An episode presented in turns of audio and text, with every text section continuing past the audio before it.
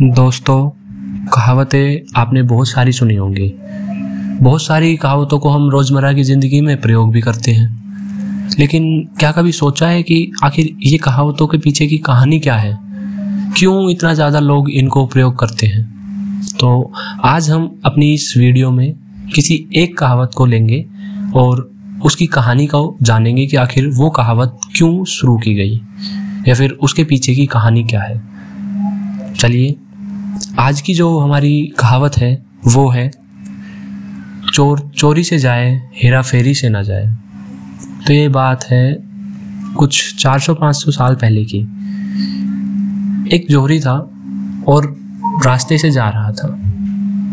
उसकी नज़र रास्ते में अपनी तरफ़ आते एक कुम्हार पर पड़ी, जिसके साथ एक गधा था और उस गधे के गले में एक बहुत बड़ा हीरा बंधा हुआ था।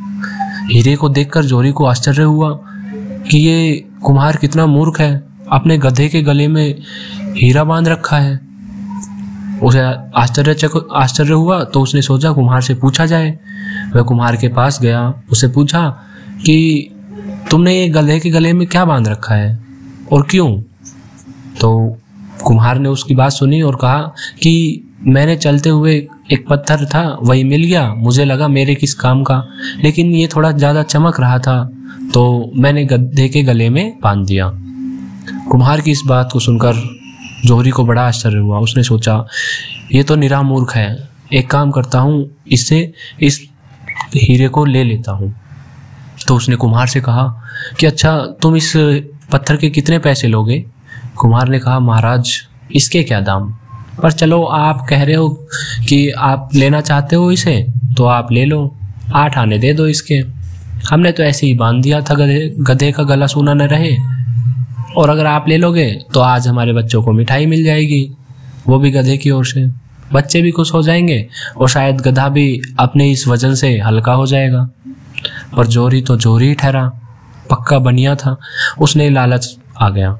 उसने सोचा कि वैसे भी ये कुम्हार मूर्ख है एक काम करता हूँ, इस पत्थर के दाम थोड़े कम करवा लेता हूँ। उसने, कुम्हार ने कहा था आठ आने के, मैं इसको और कम करवा देता हूँ। तो उसने कहा कि मैं आठ आने नहीं दे सकता, मैं तुम्हें इसके चार आने दूँगा। लेकिन कुम्हार भी थोड़ा सा जिद्दी था, उसने कहा कि नहीं, आपको आठ आने में लेना है तो लो, वरना मैं अपने रास्ते, आप अपने रास्ते। जोरी ने कहा, पत्थर ही तो है, चार आने कोई कम चीज़, कम दाम है इसके। चार आने मैं दे रहा हूँ, कोई देगा भी नहीं। उसने थोड़ा सोचा, लेकिन कुमार ने मना कर दिया। उसने कहा कि ठीक है, मैं तुम्हें नहीं बेच रहा, और वो अपने गधे को लेकर आगे चल दिया। जोरी को लगा, थोड़ी दूर जाकर वापस आवाज़ देगा कि चलो ले लो, लेकिन कुम्हार नहीं रुका। थोड़ी देर बाद जब जोरी ने सोचा कि कुम्हार उसे आवाज़ नहीं दे रहा है, तब उसे लगा कि ये तो गड़बड़ हो गई। इतना, इतने लाखों रुपए का हीरा मेरे हाथ से निकल रहा है। उसने अपनी जिद छोड़ी।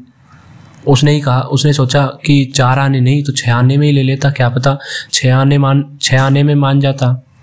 जोरी वापस लौटकर जब कुम्हार के पास पहुँचा तो उसने देखा कि गधे के गले में जो पत्थर या फिर आप कह सकते हो, हीरा बंधा हुआ था, वो नहीं था। गधा एक तरफ़ घास चल रहा था और थोड़ी ही दूर पर कुम्हार अपने खेतों में लगा हुआ काम कर रहा था। चोरी ने पास जाकर पूछा, कि क्या हुआ? पत्थर कहाँ गया? कुम्हार ने हँसते हुए कहा, महाराज, एक रुपया मिला है पूरा उस पत्थर का। आप तो आठ आने दे रहे थे। मुझे पूरे आठ आने का फ़ायदा हुआ है। आपको छः आने या आठ आने में बेच देता तो कितना घाटा हो जाता मुझे? और इतना कहकर वह अपने काम में लग गया। पर जोरी के तो माथे पसीना आ गया। क्योंकि उसका इतना बड़ा नुकसान हो गया, उसका दिल बैठा जा रहा था। सोच सोच कर बड़ा परेशान हुआ, हाय, लाखों का हीरा। सोचा कि मेरी नादानी की वजह से मेरे हाथ से इतने लाखों रुपए का हीरा निकल गया। अगर मैं उस कुम्हार को आठ आने में ही उस हीरे को ले लेता तो कितना अच्छा होता। उसने कुम्हार से कहा, मूर्ख तो बिल्कुल गधे का गधा ही है। जानता है उसकी कीमत कितनी थी? वह लाखों का पत्थर था, जिसे हीरा कहते हैं। और तूने एक रुपए में बेच दिया। मानो बहुत बड़ा खजाना तेरे हाथ लगा था, लेकिन तुम्हें उसकी कीमत ही नहीं पता।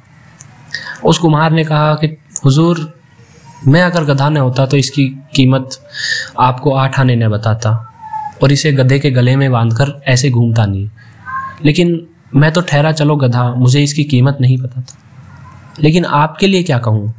आप तो जोरी थे, और आपने आठ आने में भी नहीं माने इस लाखों के हीरो के लिए। आप तो मेरे से भी बड़े गधे हैं। आप उस हीरे के लिए छह आने देने को तैयार नहीं थे। आप उसे पत्थर की कीमत पर भी लेने को तैयार नहीं थे। तो आप किसे गधा कहेंगे? मुझे या अपने आप को? उसने कहा, यदि इंसान को कोई वस्तु आधे दाम में भी मिले ना तो वो उसे मोल भाव ज़रूर करेगा। क्योंकि लालच हर इंसान के दिल में होता है। और यही बात जोहरी के साथ थी। वो कहते हैं ना कि चोर चोरी से जाए, हेरा फेरी से न जाए। और जोहरी तो ठहरा बनिया।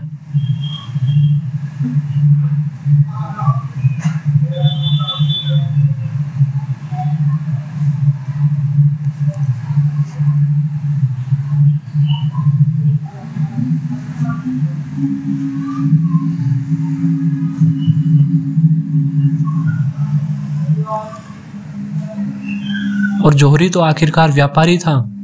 उसे लगा कि कुम्हार तो मूर्ख है। इससे मोल भाव करके थोड़ा दाम कर, कम करवा लेते हैं।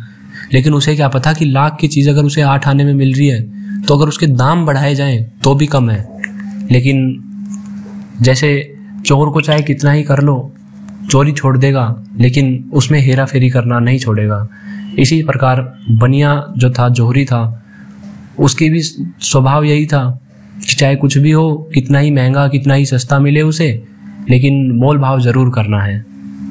तो इस कहानी से हमें यही पता चला कि हमें चीज़ों को हमेशा अपने स्वभाव के अनुसार नहीं आंकना चाहिए। हमेशा उन्हें, उनकी कीमत के अनुसार आंकना चाहिए। धर्म का जिसे पता है, उसका जीवन अगर रूपांतरित न हो तो वह उसी जोहरी की बात ही गधा है, जिन्हें पता नहीं कि वे क्षमा के योग्य हैं। लेकिन जिन्हें पता है उन्हें क्या कहें? आपको इसी प्रश्न के साथ अपनी कहानी का अंत करते हैं। आप इस प्रश्न का उत्तर हमें कमेंट बॉक्स में दे सकते हैं। तब तक के लिए धन्यवाद।